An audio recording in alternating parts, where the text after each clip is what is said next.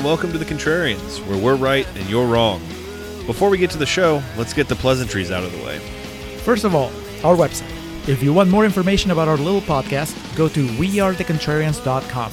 That's where you'll find links to our old episodes, to our Patreon channel, and to our awesome Contrarians merch.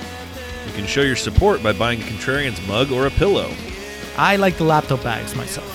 Second of all, if you enjoy the show, tell your friends. Or even go a step further and leave us a five star review on whatever platform you use to listen to your podcasts.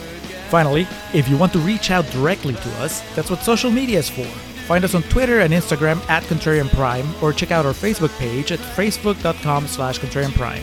Julio runs our official Twitter account at Contrarian Prime, but if you want to give me a piece of your mind or just want to banter about pro wrestling, you can follow me at Contrarian Alex.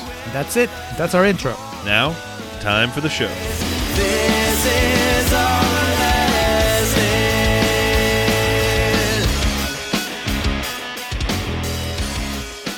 And we are recording for Contrarian's Corner for Private Life. Hello, and welcome back to the Contrarians, where we're right and you're wrong. My name is Alex, joined as always by my friend and co host, Julio. Julio, the weather can't make up its mind, much like the movie we're covering here this evening. Um, The weather wants to have babies. but how, how are you holding up? Uh, I'm doing all right, Alex. Alex, we're recording this on the eve of myself having a minor, let me stress this, minor hand surgery. So by the time that listeners get to this episode, I'll either have uh, one less finger in my right hand or uh, my hand will be back to normal. so let's let's relish this this recording as uh, The end of an era. yeah, the next episode will be me being post hand surgery. Will that affect my podcasting abilities? We'll see. There were there were a lot of um uh, like operating rooms and like surgical lingo and a lot of needles in this movie and I don't know, I can't tell if it was extremely appropriate or if it was extremely inappropriate given what I'm going to have to go through tomorrow morning. Is it Dr. Miles Bennett Dyson that's working on you? No. Took me a moment, but I know. I know what you're talking Okay. about now. 'Cause I- Uh, all I think about like hand surgeons is just like, or like what could go wrong is like the next time we record, you have like a robot hand or some shit. and I'm the beginning of the end for uh, exactly humanity. It, it all starts with a Peruvian immigrant. that's the ca- That's like the fucking grounds on which Trump will win again in 2024. this, I warned you it was coming, and look in Austin, it's happening already. These immigrants with the robotic hands. Taking white people's jobs. Uh, all right, no, my, my doctor is not is not Miles Dyson. Man, as you can tell already, uh, looking for things to keep ourselves entertained with this episode tonight. Uh, no, unfortunately, we are not doing a, a second episode on Terminator 2. Uh, there's a we could. There's a fucking yeah four hour epic on the Terminator franchise in our backlogs. Y'all can go find. Uh, no, here to cover the 2018 Netflix. Do you call Netflix movies Netflix originals? Is that a proper term to describe it? Uh, I think so. I think. I mean, I think Netflix is pretty liberal with what they call originals, uh, because it changes depending on the world. Like, uh, Yeah. our patron exclusive for this month, Annihilation. I think that it's it's known in other countries as a Netflix original because it just went straight to streaming. But in the US, it actually had a theatrical release, so it was not a Netflix original. I think. Okay. I don't know. It- You're talking the wrong guy. The, the right guy to talk about this is the guy that actually demanded we cover this movie. He uses his patron powers for it. That's uh, Dan Brennick from Netflix and Swill. And uh, I just I just realized that that sounded like I was introducing him, but no, he's not here with us. Not today, at least. Well, No. well, we'll see him in a few weeks on the live stream for the Cure. That's true. But um, okay, so a Netflix movie from 2018, Private Life, uh, standing at 93 percent on Rotten Tomatoes. Uh, premiered at Sundance in January 18th of 2018, and then was released on Netflix October of that year. So maybe that separates it. It did. I don't fucking know. Well, Dan, we know you're listening to this. Let us know what constitutes a Netflix original and what what doesn't.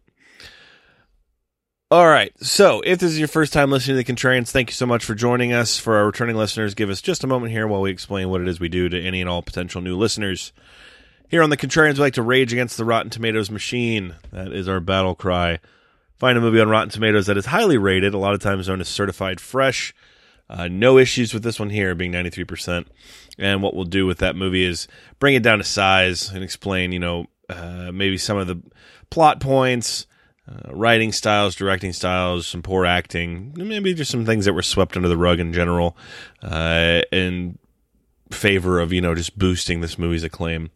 Conversely, we'll find a movie that is lowly rated, one of those nasty green splotches known as rotten, usually shoot for about 30% and below, and we'll, as you would guess, uh, argue a case for that film's positive merit, maybe some under-celebrated acting, cinematography, direction, what have you, scores, soundtracks, all in an attempt to uh, highlight that the Rotten Tomato system is, at least the way the, the majority interprets it, is a flawed system uh, in the sense that it doesn't tell the whole story and also uh, that uh, art is subjective can be as over the moon and uh, you know enthusiastic about something as you want to be, or you can find any reason to be cynical.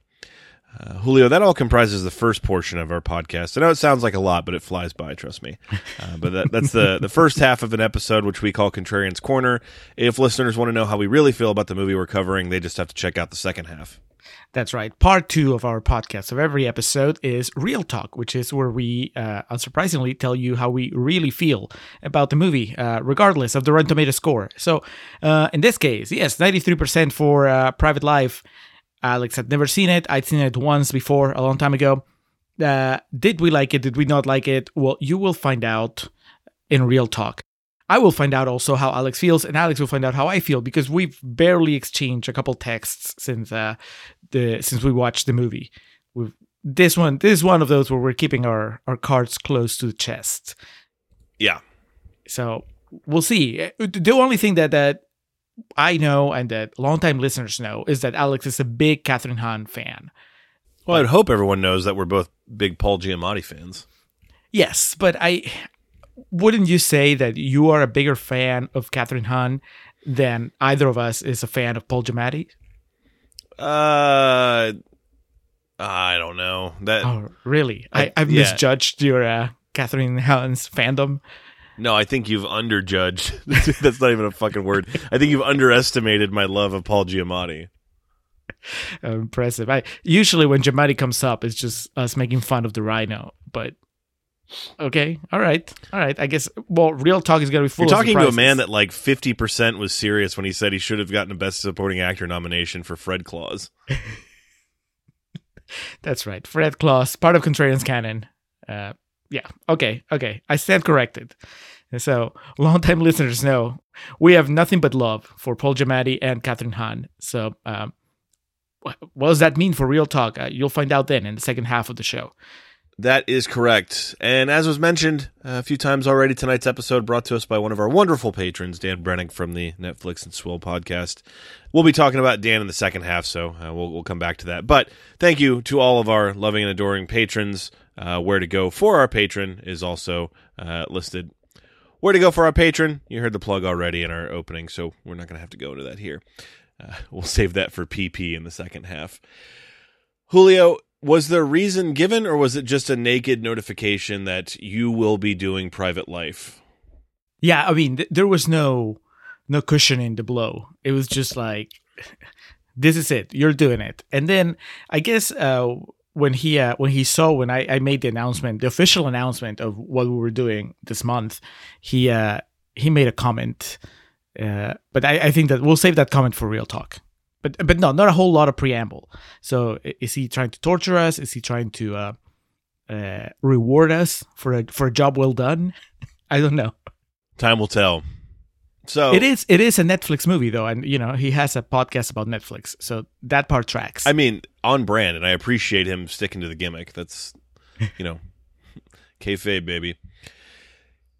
All right, 93%, as was mentioned already. The critics were pretty all over this. It received a few um, award nominations uh, for things such as director, screenplay, actress Kathryn Hahn, and supporting actress Kayli Carter. Uh, of course, the niece, what was her name? Sadie. Julio, critics seem to love this. So on Rotten Tomatoes, what were the uh, shiny red tomatoes saying about this? All right, here we go with a few fresh quotes. If you want to hear any some of the rotten quotes, uh, stick around for part two.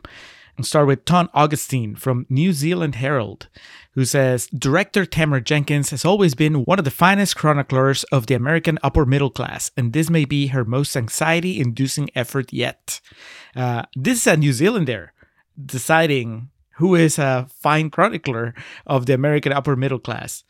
Uh, Alex, do you have you ever felt confident enough to uh, determine who is a fine chronicler of uh, the New Zealand upper middle class? I have not. I wouldn't have the uh, ego or um, the id to do something like that. Yes, Mr. Augustine. How about uh, you stick to I don't know Lord of the Rings? What was the other Peter Jackson movie we did? Um, de- uh, Dead Alive. Dead Alive. Yeah, yeah, Dead Alive. yeah. When you say that shit, I want to be like, oh, is that what it's like in New Zealand? Just fucking radioactive monkeys biting people all over the place. Hit us up, Tom Augustine. Let's let's have a crossover. I kid. We're a very easy nation to parody. That's it. We're all Paul Giamatti. We're all Kathryn Hahn. We're all the fucking Zodiac Killer. We'll get to him. Um, next, Kiko Martinez from San Antonio Current. Director and Oscar nominated screenwriter Tamara Jenkins has crafted a genuinely touching and humorous human narrative about a husband and a wife desperate for a family. Paul Giamatti and Kathryn Hahn have never been better. Really? Have they never been better, Alex? Forget Uh, no. forget Fred Claus. I, I mean, yes, they have. They have been. uh, everything Paul Giamatti's done is great. Like he is amazing in everything. Fucking Hangover Two sucks. Paul Giamatti's amazing in it. I know you're not as big of a fan as uh, of Shoot 'Em Up as I am. Amazing in that movie. it's not his fault. Win win. Amazing. I mean, I could go on and on and on. Man on the Moon. I mean, this I think this is our third Giamatti movie here in the Contrarians. That would sound about right. Yeah. Yeah, And with Kathryn Hahn, she definitely flexes some acting muscles in this that she doesn't in other things. But uh, The Goods is a better movie than this, and she's really fucking funny in that. period. um, Debbie Holloway from Narrative Muse says Private Life is an existential roller coaster and only barely about a baby. It's more like waiting for Godot. Uh, only barely about a baby. The, the entire movie is about the unborn baby. fucking movie they watch. I don't know. Wouldn't it be funny if she just she actually watched the wrong movie? She doesn't call out She, Giamatti. she watched Look. Who's Talking. She actually watched Waiting for Godot. There you go. an adaptation. All right, let's close with A.O. Scott from the New York Times, who says Someone once said that life is what happens while you're making other plans. This movie is about the plans that happen while you're trying to make another life. Oh. That is as pretentious as several of the shots in this movie. So, do, do you think when exactly, while writing this uh, this sentence, when exactly did A.O. Scott climax? Was it like the final, you know, the final mention of life, or was it when when he switched? It's that scene in Hamlet 2 when Dana's making the script for Hamlet 2 and he's crying every keystroke he makes because he's so like amazed by what he's writing. Fuck off. You're right. Like I I just like imagine he, you know, he sits down and he just takes his shirt off and that's how it starts. and then with each word, you know, he's getting more and more flushed and yeah, I think it's just when he hits the and you know that fucking asshole wrote it on a typewriter. So it hit the return right as his fucking vinegar strokes were taking effect. he had like a cigarette like, hanging off the side of his mouth. And it, it like he lives in a really shitty apartment and the window was open and you know there's someone down the street was just like shut up the both of you. Uh, no offense meant A.O. Scott, but that that was that was a, a terrible, terrible quote. Uh, all right. Ao get a different job. Now, yeah, yeah, we've had A.O. Scott on here before, not in studio, but you know he's been a, a cited source. That brother, I'm sorry, that was just fucking brutal. That that's the type of review Wes Anderson would frame and put on his wall. That's the quote you put it on on the Criterion. Yes, it's the disc art. Like it's just in like typewriter letters on the disc. You can tell the type of mood this movie's put Julio and myself in. it, it's also listed on fucking Wikipedia as a comedy drama. Uh, I mean, there's some funny delivery or just kind of like cadence from Paul Giamatti. Uh, but yeah, at no point in this was I like slapping my knee, you know, having a, a jolly time. Fuck's sake. Julio, did you watch it today? I did. I did. Uh, Okay. Probably finished about an hour ago. Yeah, it wrapped up for me right before we started recording. I finished the movie, ate a drumstick and uh, actual chicken, not just ice cream. I had some protein for dinner, and then yeah, came in here to jump on it. So I can just imagine you like eating this drumstick just over the sink as you're pondering about life. Just And- looking straight forward at the wall, just expressionless, and just all you can hear in the kitchen is the the oven vent and me breathing. And you're thinking, am I in a Tamara Jenkins movie? Fuck. There wasn't any sperm. Excuse me? Your husband didn't have any sperm. All right, so let's get to Miss Jenkins here. Number one, who do you think you are? Number two, what gives you the right? Uh, joking aside, I'm a fan of the Savages. That was the last film that she directed, and yeah, it looks like the last film she wrote. Her previous entries from a screenwriting perspective include uh, Slums of Beverly Hills, which was a 1998 film that she also directed. And it looks like also in the same year as Private Life, she penned a film called Juliet Naked. Uh, Ethan Hawke? Rose Byrne and Ethan Hawke, yes sir. Chris O'Dowd, uh, produced by Judd Apatow. So I'm out. Oh no. you had me until then. Uh, Rose Byrne and Ethan Hawke. I'll check that out. So, uh, so not my first time dabbling with her as a filmmaker. Um, could definitely believe watching this. The the person that wrote and directed The Savages did this. Uh, were, were you a fan of The Savages, Julio? I haven't seen it. That's uh Phil Seymour Hoffman, right? It's actually uh, John Travolta, Blake Lively, Benicio del Toro, Taylor Kitsch, No. the guy from Kick Ass. that Oh, that movie. Re- yes, I'm a big fan. that was of course uh, that was a joke that was oliver stone's film savages not to be confused with the savages uh, yeah i definitely recommend checking it out but uh, that's not what we're here today to discuss all right so private life julio is the story of richard and rachel uh, kathryn hahn and paul giamatti playing rachel and richard respectively. They are a middle-aged couple desperately trying to have a child. After multiple failed attempts at artificial insemination they attempt in vitro fertilization. The couple learn that Richard has a blockage that is not letting him produce sperm, forcing him to undergo surgery that puts them $10,000 in debt to his brother Charlie and wife Cynthia. At the same time, they are also attempting to adopt a child after connecting with supposedly pregnant teenager from Arkansas who was looking to give up her child but then stopped contact. Uh, it's surprising they bring up the adoption thing because that story just like kind of cuts off halfway through the movie. Goes nowhere. uh, Were you So- expecting? I mean, not not to f- jump too far ahead, Alex, but this is literally jumping to the end of the movie. Were you expecting the the end of the movie to be them getting the phone call about like adoption? Like, you know, hey, it's gonna work out. We got we got somebody for you. I mean, it kind of is. It's that well, that similar program. Uh, but yeah, like it was someone. oh, What's her name? I always Siobhan Fallon Hogan, the the adoption agent that came to their apartment to like inspect Mhm. it and whatnot. She calls him like, "Did you forget about me? Because the script did." Hey guys, what happened? I haven't heard from you in a while. it's been about an hour and 10 minutes. How you guys doing? All right, so one thing when this movie kicked off was when I pressed play, you know the little like you know, I guess you could call them like what the modern equivalent of a lobby card is. When you hover over a movie on Netflix or you select it before any of the video portion fires up, there's just like that promotional still. Mm-hmm. Yeah, it was just kind of like Kathryn Hahn and Peter Paul Giamatti just kind of like standing there like, uh, and I was like, this looks familiar. and then I started it, and in the first scene where he gives her a shot in the ass, I was like, I started this movie once, like when it first came out.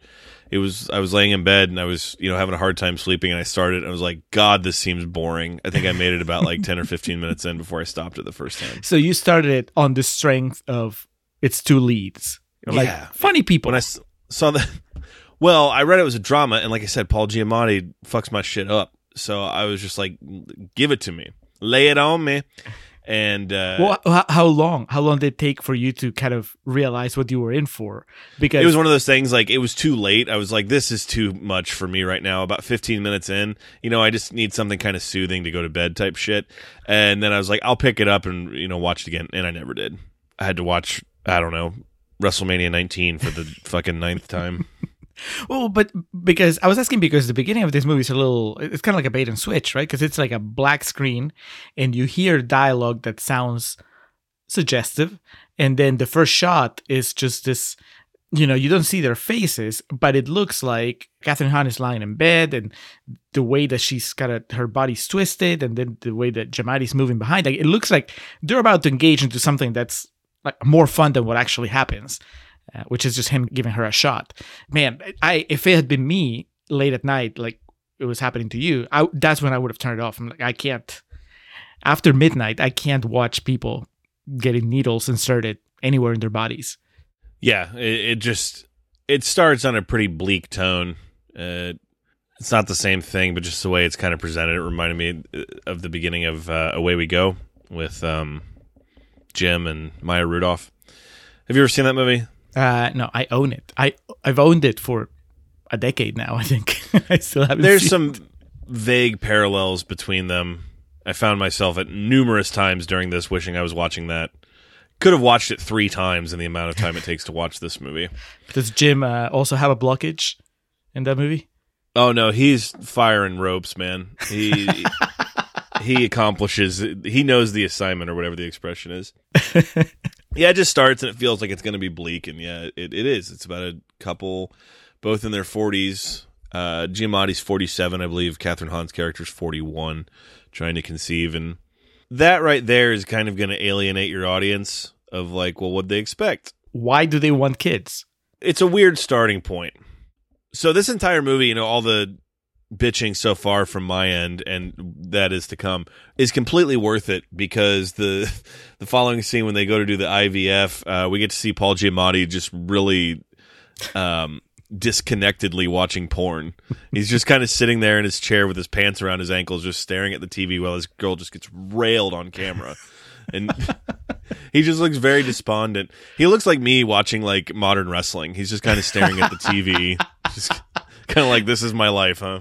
Are are your pants also around your ankles when you're watching modern wrestling?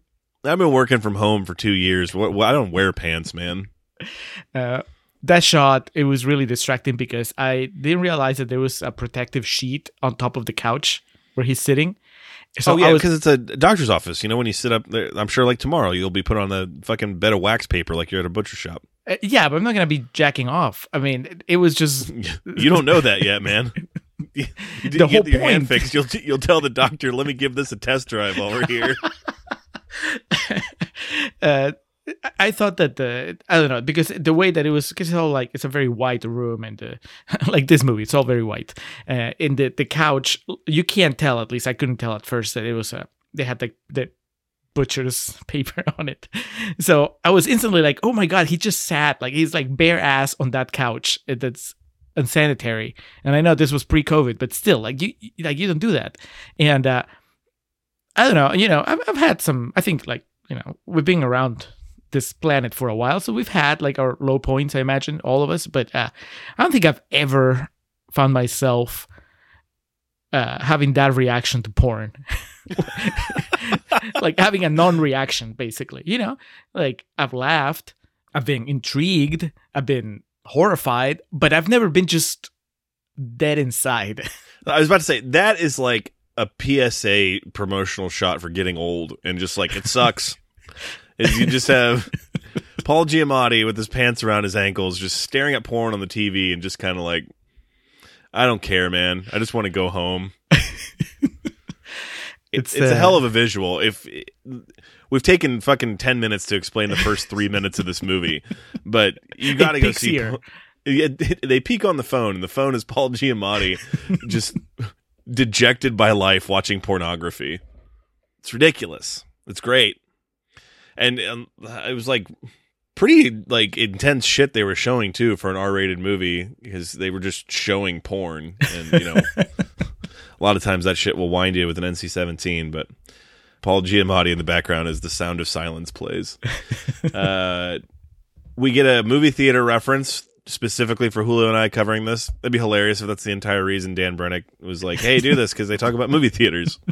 Um, but to explain Paul Giamatti's lack of uh, sperm flow, he does an analogy about you know like a soda fountain that mixes carbonated water and syrup, and he just looks at both of them. Either of you work at a movie theater? They both just shake their head no. And of course, I immediately pictured myself and you in that situation of being like, yeah, but then I was like, wait, Julio and I would never be going to get an IVF together. I mean, I know technology has has improved since what 2019 when this movie came out, but still, We're a ways off from that. yeah, we're we're a long way from the future that Junior predicted. Uh, my note here just said this would be better if it was a Fred Claus spinoff with Santa trying to uh, have a kid. Because they mention it in there that he has, you know, he's having ish, uh, erectile dysfunction. That's true. I was the whole time, like every time something was out of hand, uh, my sister watches with me. I would do the when Paul Giamatti was trying to restore order. I would do his thing from Fred Claus in that scene. Was like ho ho ho. I think he actually has a ho ho ho moment. Like he actually says ho ho ho. Like that's a, that's a dramatic oh, thing. like That's- white cops do. Ho ho ho ho. but you know, with with the with the dramatic gravitas. Yeah, there you go. So I- mean, I you know, we make fun of uh white people shit a lot on this show. We even created an award for it for the movie that features the most white people shit.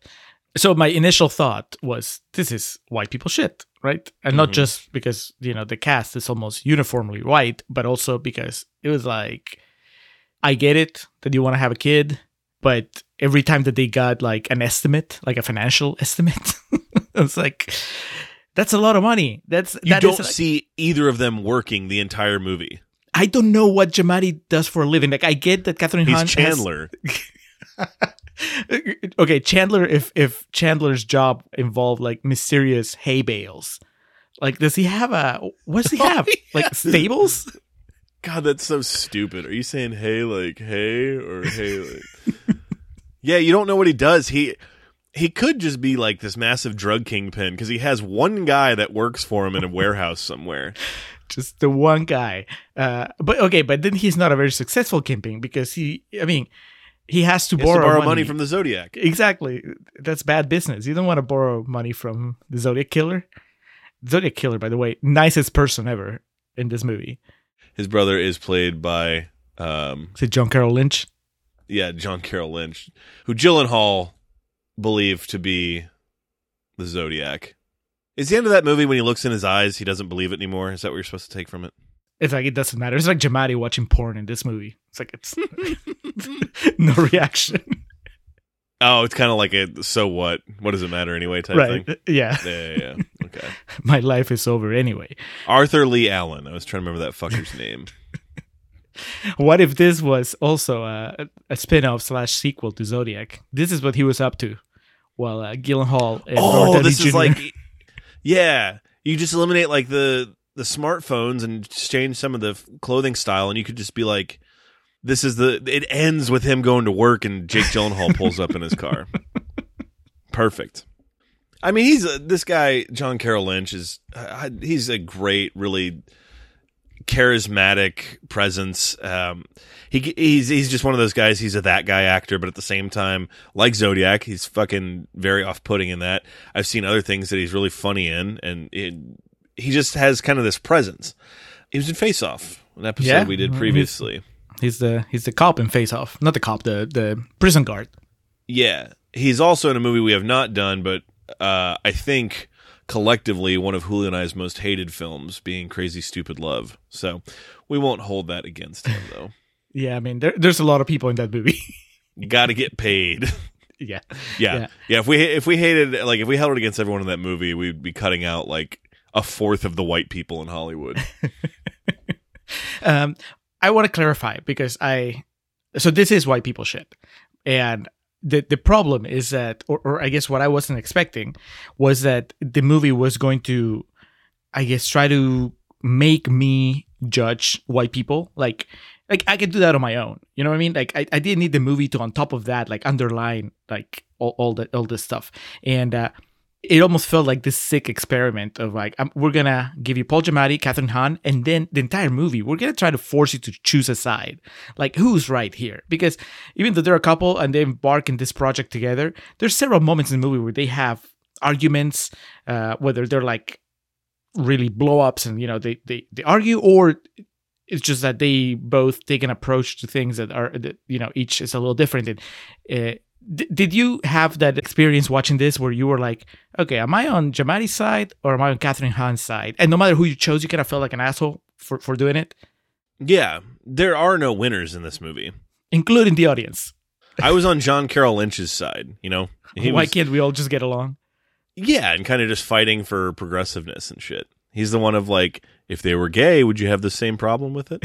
uh, yeah, it's like you don't know this. Okay, let's you know, there's no other time to work this in, but right now, this movie is like three movies. It the plot V's or hard lefts, I guess I should say, at several points to where what you watched a half hour previous or 45 minutes previous is not at all totally consistent or thematically consistent with what you're seeing right now. Like your support of certain characters fluctuates greatly. This movie is like an anthology piece. You know, it's like these different time periods from their life, it, it just with no flow to it. And so I know what you're saying. I think anytime I was behind one of them, I felt bad for it. But it's the narrative and just the the light changes so often that it's hard to really pick your favorite to choose your fighter so to speak yes and uh, and john carroll lynch is not playable no no he's like um think it's the first mortal kombat where you can't play as goro. You just have to beat him. That's Yeah. john carroll lynch. No he's one of those uh characters that's like in the background like cheering you on. Yes. Yeah uh mortal kombat 2 the the pit like in the background where the if you look far enough there were two people fighting each other that it was like uh, an inferno guy and i can't remember who, it was like maybe um noob saibot or some shit. There's some mortal kombat person listening to this right now losing their fucking mind yelling at me. But that's the point we're trying to make. John carroll lynch is 16-bit era games when you wanted to play as someone and you couldn't. John carroll lynch exists before dlc Uh, all right, so uh, because we're still at this stage of the movie, how much did you squirm when they were talking about everything that was wrong with uh, Paul Giamatti's testicles? was this where Molly Shannon was dressed like uh she had the Elaine or the late 80s the button-up shirt on with no pants on was that during this scene No, no, no, no. This is this is still in the hospital where where uh, where the the funny doctor is, is explaining. Oh, yeah yeah yeah You know, oh, you have blockage, but you know what we can do is we can uh, unblock it by doing a testicular biopsy. I've always thought about being in that situation if I would want a doctor to tell me as much about it as possible or just bottom line it. So th- that makes me just like uncomfortable in a non-male way, just like um socially uncomfortable watching shit like this where they're just over explaining it. But yeah, I know what you mean. How'd you like the doctor? Uh, What's that guy from? I don't know He from this familiar. movie. he, he goes for it. He heard that we give awards to the the most impressive supporting character, and uh, he was he was definitely trying. Denis O'Hare. Where do I know him from? Oh, he gets the and credit. Mm. Uh, yeah, he's fine. Like everyone in this, he's white and just kind of says stuff. He's the he's the funny doctor though. He has his shtick. I was I kept thinking of uh, Ken Jeong in um, Knocked Up. That- Oh. you know me, so that's not a good thing. no, when you start drawing comparisons to Ken Jeong and your Julio, that's uh, that's uh, frightening, Red flag. uh, alarming, big red flag. Uh, Molly Shannon and the Zodiac. Uh, they have their two daughters. One of them's away at college. She tells her daughter, who's about to graduate, that graduating at 25 is like an emergency response or something. I was like, bitch, I was 23 when I graduated college. Calm down. uh, it just to set the story, like we mentioned, uh, John Carroll Lynch is Paul Giamatti, I think, stepbrother, and um, No, no, no, no, they're brothers. But Sadie is not uh, John Carroll Lynch's daughter. She's his stepdaughter. So she's Molly Shannon's daughter from a previous relationship. At least that's how I understood it. Okay. All right. That makes sense. Gotcha. Uh, my note: This movie is so artsy. Uh, this is where we go through the sequence of the adoption agent coming to inspect their apartment. Uh, we get Kathryn Hahn bottomless for virtually no reason. Full frontal. It's just uh I should have called her Harry, not Sally.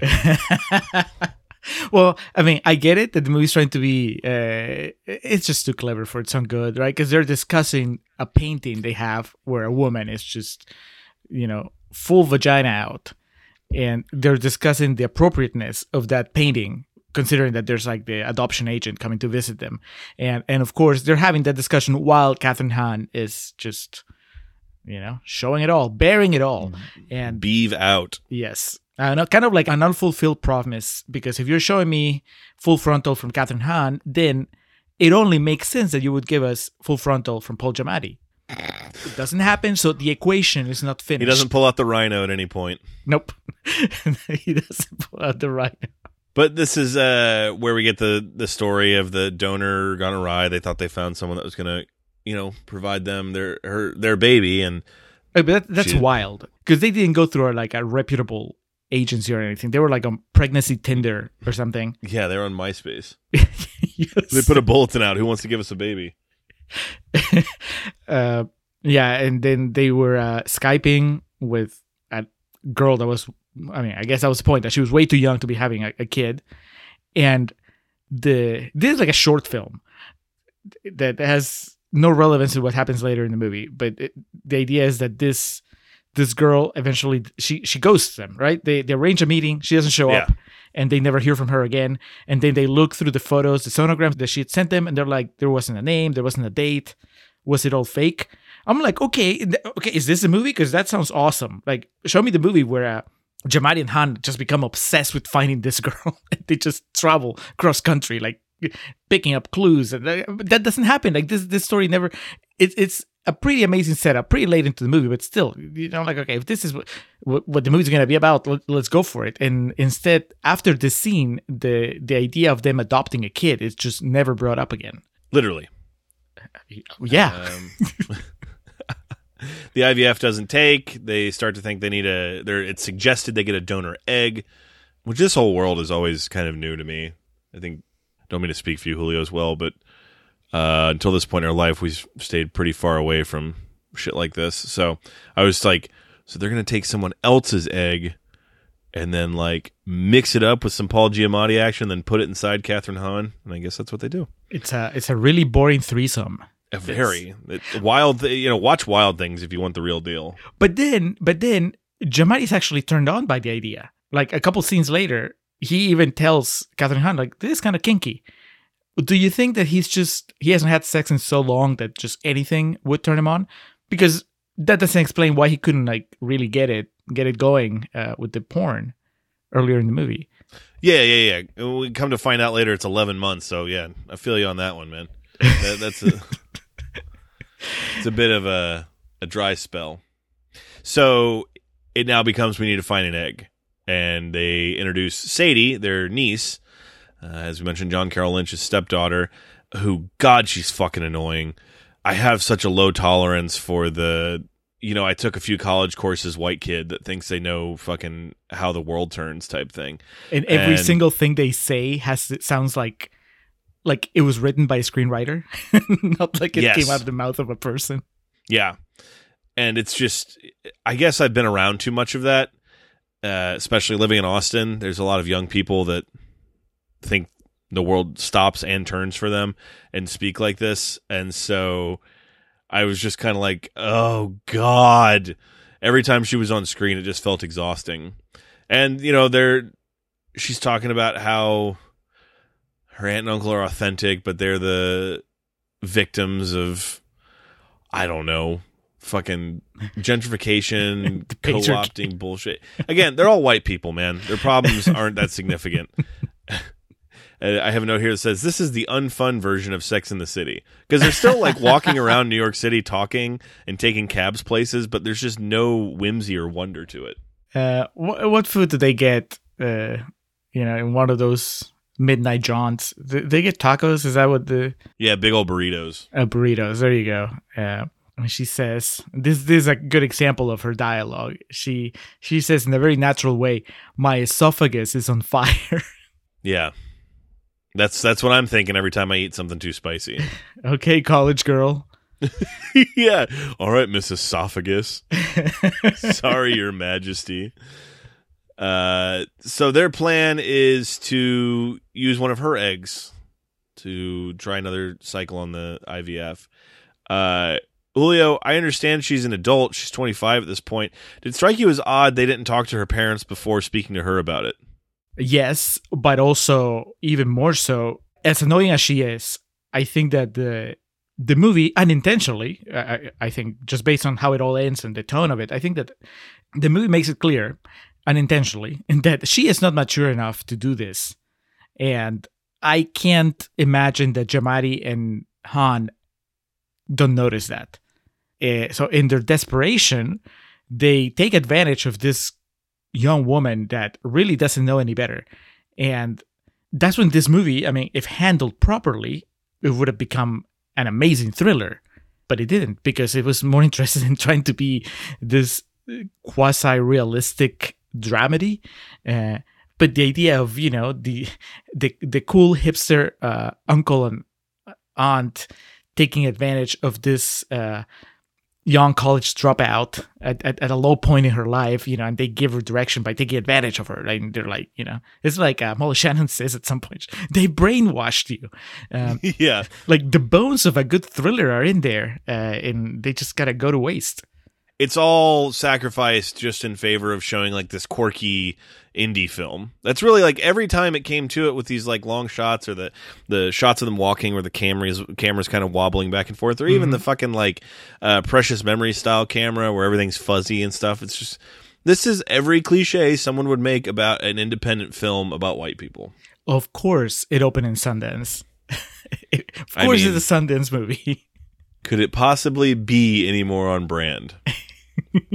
um, this movie, it, yeah, they really missed the mark because what what the second half of the movie should have been is kind of like playing the audience and letting us realize that uh, Giamatti and Kathryn Hahn are the villains and slowly turn on them. But instead, this movie continuously makes us, it, it tries to get us on their side, tries to get us to feel sympathy for them. And that, that shouldn't be the case. That, you know, that's why, yeah, it's it's a it's a failed indie drama where it could have been a magnificent genre movie.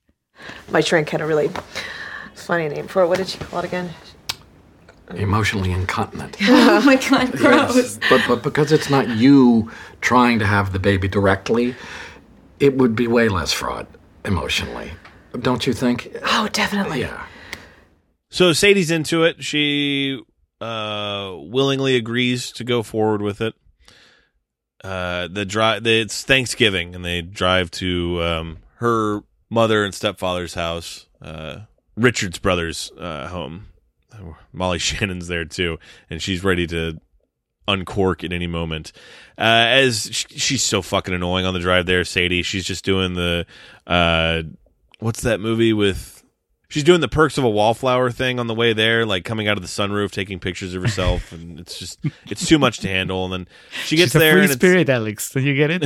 yeah, I do. It's Thanksgiving dinner, and Molly Shannon proposes that we go around the table and say things we're thankful for. This scene was so anxiety producing. I was just like, oh my God.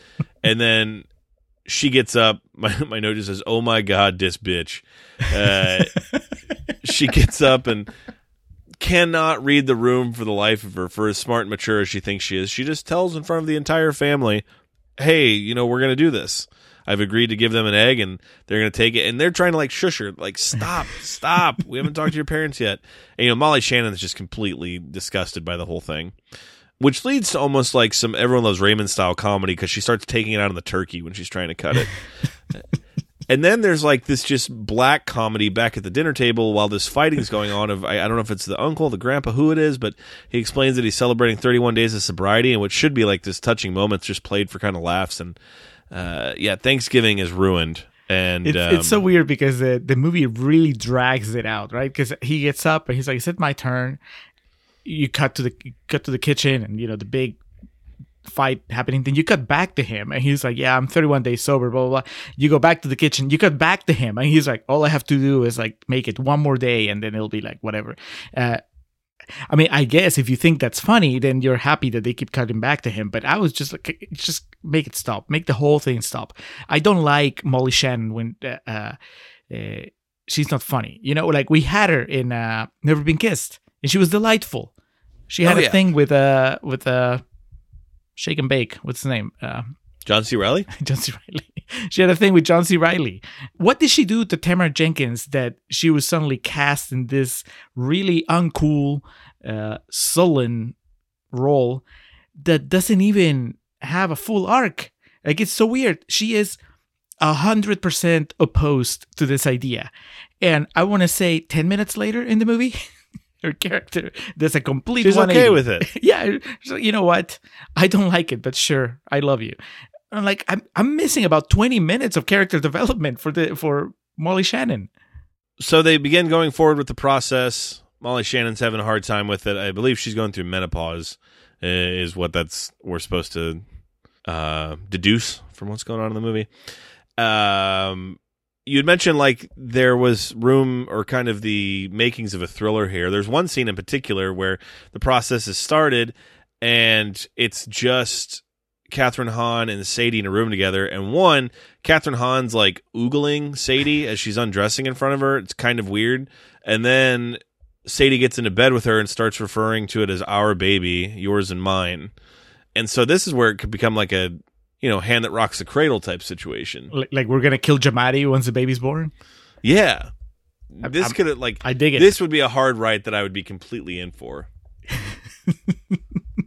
you could recut this movie. You know how like uh, in YouTube they they do new trailers for old movies and changing the genre. And Yeah, yeah, you, yeah. you could do the trailer for Private Life as as that type of like really fucked up movie where yeah, you're right. It's like who's gonna kill who? It's like this love triangle, and is it gonna be Giamatti and his niece murdering Kathryn Hahn, or Kathryn Hahn and Sadie murdering Giamatti, or are the two older people gonna murder the young girl after they're done with her? It's like possibilities are endless. Directed by Paul Verhoeven. My next note here in all caps God, there's 40 minutes left. Uh, they celebrate their anniversary. Sadie gets even kind of more close to them by making them an anniversary dinner.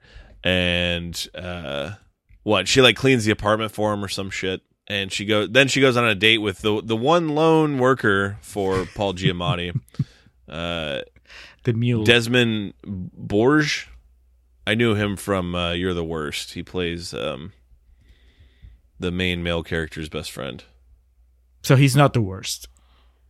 Uh, no, he's that would be uh, Aya Cash, and I can't remember the other guy. He's a British fuck that uh, plays the the lead. But yeah, let, we don't need to talk about that show. uh, so she goes on a date with him. This was a good laugh because they they're going to go to some pretentious art house movie theater to see a documentary, and it's about Phil Spector. I did laugh out loud when they showed him on the screen because like she hyped it up like we're going to see some documentary uh, about you know a music guy, and then just a hard cut to Phil Spector. Uh, it starts going bad as she's late for her appointment the next day, and um, you know everyone's on on edge. It's a fucking tense enough situation to begin with, and uh, she then gets. We don't know what happened, but she comes out and she's emotional and said the doctor yelled at her. So we get Giamatti going up, giving his Oscar clip here, and we finally get Paul Giamatti yelling. I'm sorry, every Paul Giamatti performance needs a scene of him yelling. He's just so good at it. Uh, Uh, but then it, it kind of ends with a wet fart because you think he's gonna really have it out with the doctor, and uh, instead he fumbles. He like sobers up. He realizes what he's doing. Yeah, boo. Oh no, yeah, he should have gone all the way for sure. Just like pulled out a gun or something and you know falling down style.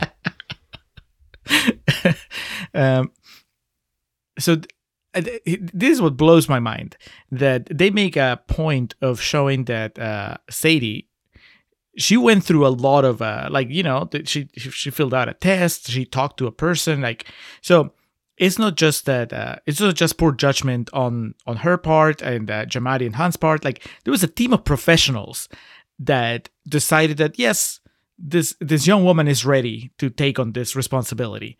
And so everybody was wrong you know because it again I, I- think that the movie makes it very clear that she she's still a kid you know that like she doesn't realize how important this this this uh, appointment is. So she shows up late after spending the night with uh the guy from you're the worst. And uh she you know this this experience with the doctor leads to her self-medicating. I was like how who how is it that nobody noticed that she was not ready? Like i i'm not a medical professional and i could have told you you know she seems a little too green.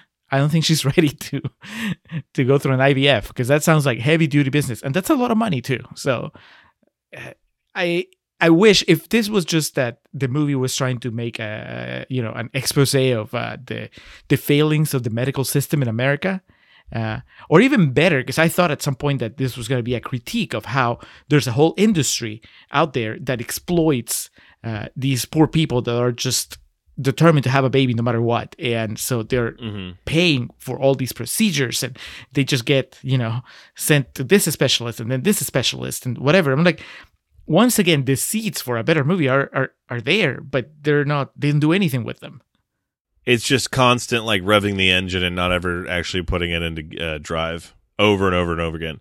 But then you like turn the car off and let the engine rest, and then you do it again because you got to stretch it out.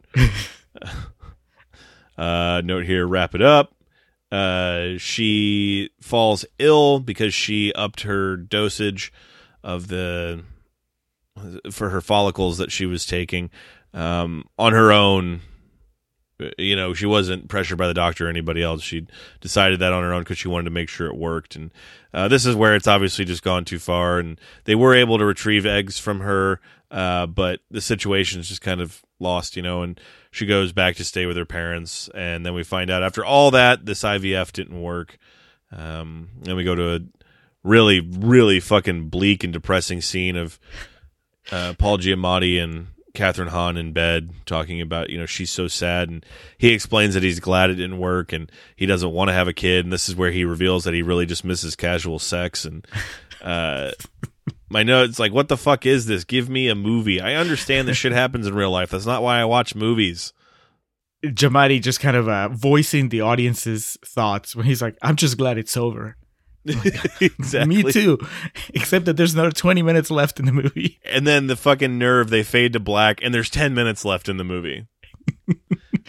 uh, does it go to nine months later or is that after yeah My yeah, I wrote nine months later, aka the runtime. and they end up taking um, Sadie off to like this private school uh, for her writing. She's going to have a residency there. The Yaddo colony, which uh, Rachel had previously been at, and they drop her off, and they said, you know, we'll come back and pick you up. But she uh, explains that no, that's all right. Sam's going to come and get me. So I guess aside from the one date we saw, there, there's a full romance that bloomed somewhere in this movie, uh, and so she's happy. She's good. Uh, this is where we go to nine months later. Excuse me. They drop Yes, her off yeah, at the yeah, school, yeah. and then um, it's Halloween. We get a Richard Nixon reference, and then a Bill Clinton and Hillary Clinton reference, and we see that they're getting a call from the uh, the 800 number that they'd previously been reached out to about someone who uh, is looking for you know parents to take over once they bird their child. So they the movie ends with them going out to Virginia. Uh, my note here just says "Hell yeah, Applebee's" because they go to an Applebee's to wait. I'm thinking at least they'll be eating good there. And then the mo- this movie, after all we've been through, just the excruciating runtime, has the nerve to have a great scene. I I was furious. Like after all the bullshit I had to sit through with like the Sadie character and everything, for it to lead to actually a good scene, like a really good subtle scene ending it. But then of course they can't even do that because then it they just linger on for 2 or 3 minutes. And we never see, you know, if this person comes or not. So we There's can't ending. even after after all of the heartbreak we've gone through with these characters with Rachel and uh, Richard, we don't even know if they get a happy ending. It's so inconsiderate. It's so cruel as a filmmaker. Like just what what's the Roberto Benigni movie where he gets killed? life is beautiful Yeah. It sucks, it's sad, but at least we saw what happened to him. yeah, that's right. We're not left to wonder. It's No. like, There is no ambiguity about what happened to Roberto Benigni in Life is Beautiful. um, you're right about that final scene. That is really good, and it's also infuriating because it's almost like Tamara Jenkins telling you, "See, I can be." I could have been doing this the whole Yeah, time. exactly. um, and I just wish, if anything, I would just wish that she had committed to that that final shot, you know, which is just Giamatti and and Kathryn Hahn looking miserable, just sitting on the same side of the booth, and uh, as the credits start rolling. Okay, well, if you- realizing they're going to have to eat Applebee's for lunch. yes. If you if you want to commit to that, then you keep that shot through the entirety of the credits. But instead, it's just you know what the, the first minute maybe, and then it, it kind of fades to black. I'm like, okay, well that's that was nothing. That was just a tease. Uh, yeah. It doesn't surprise me that the first time they tried this, the the the girl that was pregnant that was gonna give them their kid like ghosted them because like would you give your kid to this couple that looks like they're ready to just call it quits i mean i don't know you gotta sell yourself as a parent you know you, you gotta show up there with uh you know at least shave. Don't look like like you drove straight to virginia no stops and forgot to put the deodorant or something. It, it's just yeah they don't look like an appealing couple. And uh so even though we don't see what happens next i think that we can guess at least alex. I think that they get ghosted again. I hope not, but that's definitely like the movie set you up for heartbreak the whole time, so. Probably. Oh well. Oh well. It was a setup, just like uh like Dan set us up with this with this movie. Are you ready to go to real talk, Alex? Yeah, it is definitely time to get to some real talk about private lives. Oh, one one last question. What does Private the- life. Private It doesn't private matter lives. because how how does that what does it mean? Uh, did the title go over my head? Like the meaning of the title, how it applies to this movie? their life is anything but private. Everyone knows what's going on with them. So is it meant to be ironic? Is that it? Is that uh, is Tamara Jenkins trying to uh, be funny with that title? Yeah, I'm surprised like with how artsy she tries to make this. The movie's not called like fucking uh, garbage truck or something that it has nothing to do with what it is. Lunch at Arby's. No, what's something super white? Uh, porcelain ghetto, porcelain streets, something like that.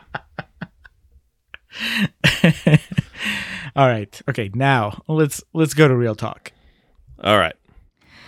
Uh, and finally, this seems like the perfect opportunity to share some exciting news. I I'm going rogue here. I haven't cleared this with Richard and Rachel, but I just can't let this moment go to waste. It's okay. See, it's no, no, okay. no, no, no, this- The- what I'm most this is thankful actually- for this year is the opportunity to help Richard and Rachel make their dreams come true. Say it's not By uh, serious. offering them just a tiny bit of myself, I get to give these guys the greatest gift they could have asked for the gift of life. An oocyte.